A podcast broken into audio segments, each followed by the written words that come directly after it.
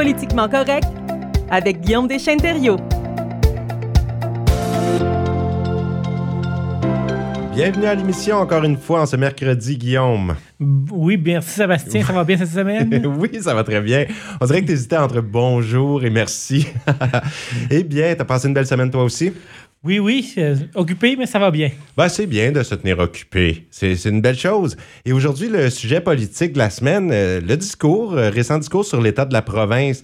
premièrement, Qu'est-ce que c'est? Un discours sur l'état de la province, sa raison d'être et tout? Bien, le discours sur l'état de la province, c'est une tradition qui remonte au milieu des années 70. C'est un discours dans lequel le premier ministre en fonction fait un peu le point. Euh, le concept est similaire au, au, président américain qui fait un discours sur l'état de l'Union. Euh, donc, c'est certain qu'au Nouveau-Brunswick, c'est beaucoup moins médiatisé que le discours sur l'état de l'Union que Joe Biden a fait récemment, mais ça renvoie un petit peu au même euh, concept.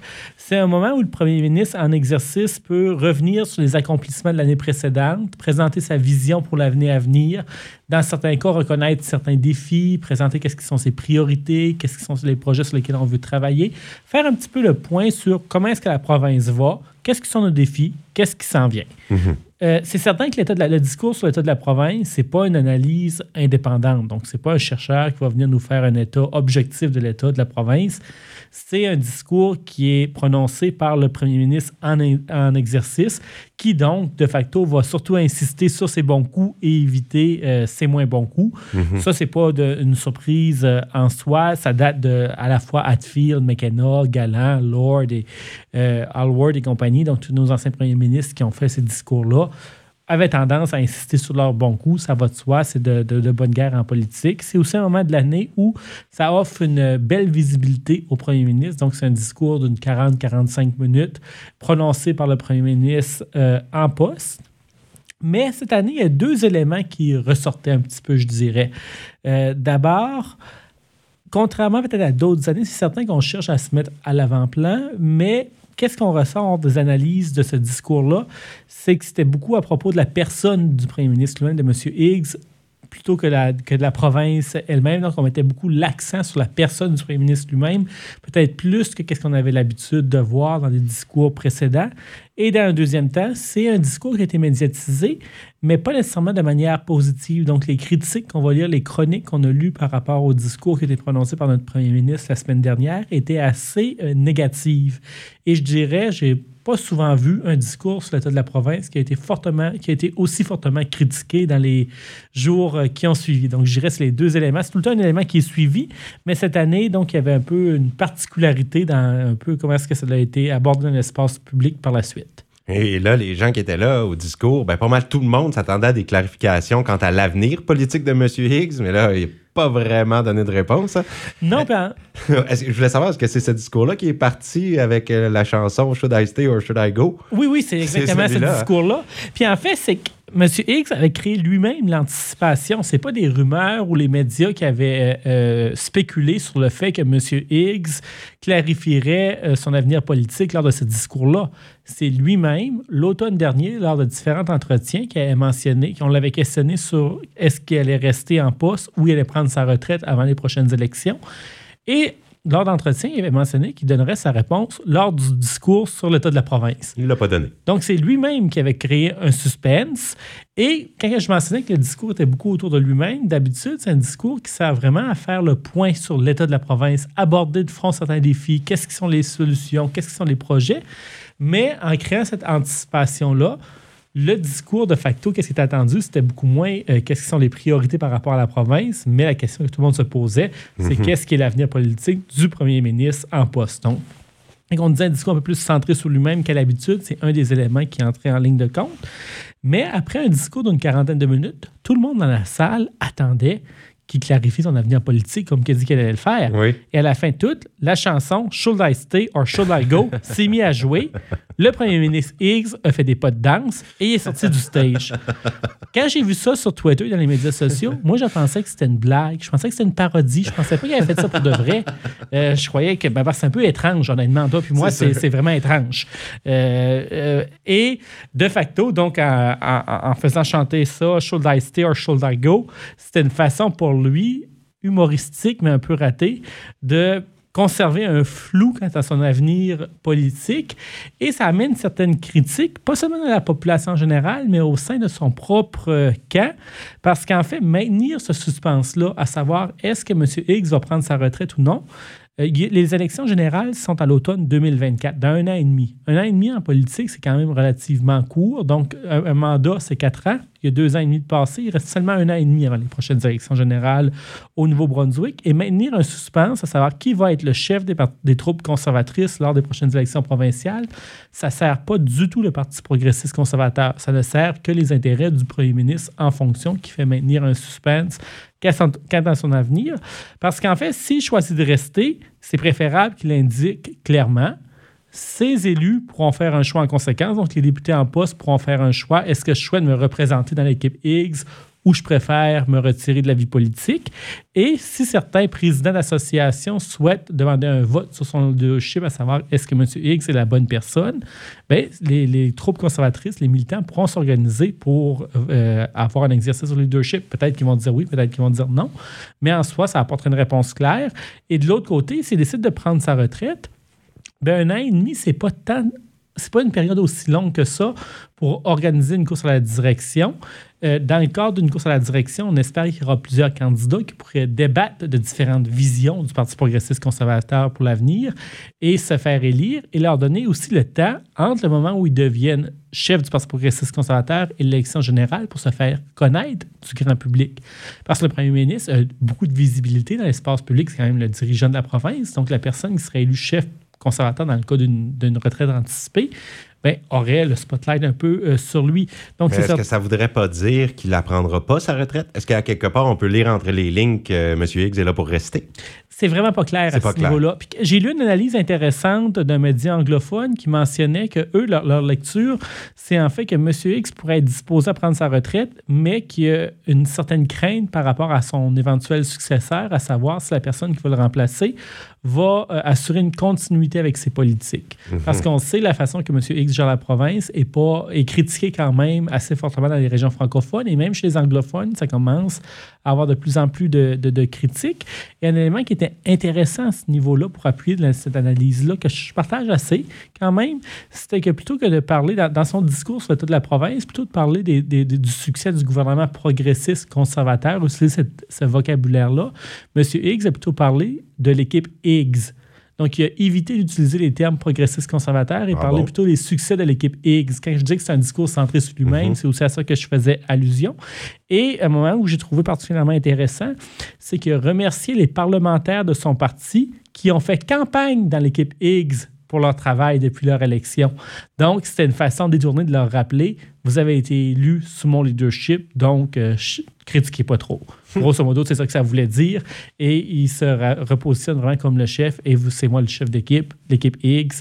C'est quand même assez révélateur. Et peut-être qu'il y a une certaine inquiétude par rapport à sa succession, à savoir est-ce qu'on continuerait dans ma lancée de politique ou on changerait un peu les orientations.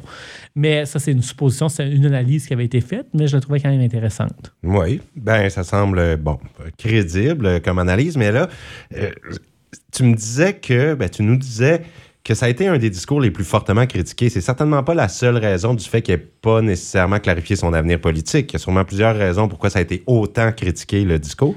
Oui, non, c'est certain. D'une part, comme tu l'as dit, il y a la question d'avoir créé un suspense soi-même mm-hmm. pour partir sur une chanson, Should I Stay or Should I Go? Ça, c'était déjà bizarre. Ça valait quand même certaines critiques euh, en soi. Mais dans les différentes chroniques qu'on a lues, les différentes analyses qu'on a lues, à la fois dans les médias anglophones et francophones, c'est qu'on trouvait que ce discours-là était déconnecté des réalités actuelles de la province. C'est certain, comme je l'ai mentionné dans l'introduction, le discours sur l'état de la province, c'est un moment où le premier ministre va se donner une petite tape dans le dos, va se féliciter, mais peut-être que M. Higgs a poussé la, balle un peu trop loin. C'est un discours vraiment assez triomphaliste. Il nous a mentionné que l'heure est à la célébration. Il a demandé à la foule une ovation pour l'équipe Higgs. Donc, il a demandé aux gens d'applaudir euh, l'équipe Higgs. Euh, vraiment, lui était là comme quelqu'un qui venait de remporter euh, un prix. C'était ça. C'était une approche triomphaliste. Et euh, la question qu'on peut se poser depuis l'arrivée au pouvoir de M. Higgs en 2000, donc il y a quelques années, 2018, euh, comment est-ce que la qualité de vie des citoyens s'est améliorée au Nouveau-Brunswick? Il y, a, plusieurs enjeux importants à l'heure actuelle. On a eu la pandémie, il y a la crise de l'inflation à l'heure actuelle où le coût de la vie augmente de manière importante et ça ne suit pas nécessairement l'augmentation des salaires. On a dans plusieurs régions de la province une crise du logement. On a une crise du système de santé euh, qui ne va pas très bien, une pénurie de main-d'œuvre. Euh, il y a des tensions linguistiques dans la province, il y a des tensions avec les groupes autochtones, donc une série de défis. Et on a fait un peu abstraction de ces défis-là dans le discours pour seulement se concentrer sur les points positifs. Donc, quand on parlait d'une certaine déconnexion, l'approche triomphaliste, si on parle à toutes les personnes qui sont affectées par l'inflation, affectées par tous les différents défis, on sentait une certaine déconnexion entre M. Higgs et la réalité sur le terrain euh, dans la province. Comme je l'ai dit, c'est normal de s'auto-féliciter, mais peut-être qu'il faut se garder une petite gêne quand il y a certains défis. Mais par contre, il ne s'est pas gêné pour se donner le crédit de plusieurs euh, éléments positifs, par exemple les surplus budgétaires mais on ne mentionne pas que c'est surtout dû au, transfert euh, d'Ottawa. Euh, Monsieur Higgs s'est aussi donné le crédit pour l'augmentation de la population euh, du Nouveau-Brunswick, donc avec les personnes surtout de l'Ontario qui déménagent au Nouveau-Brunswick, et s'est donné aussi le crédit pour le faible taux de chômage.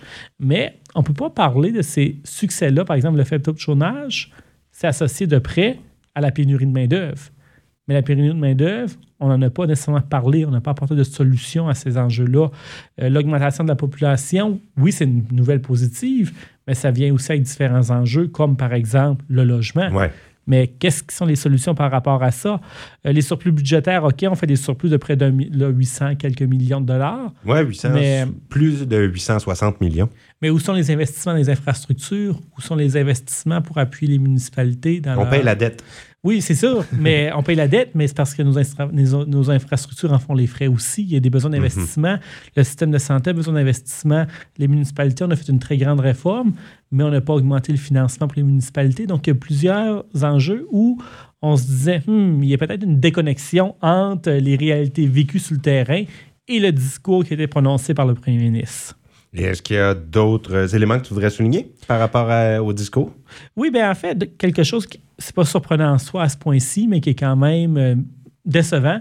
Le discours a été prononcé intégralement en anglais. Il y a eu une phrase ou deux en français, ah et c'est tout. Hein.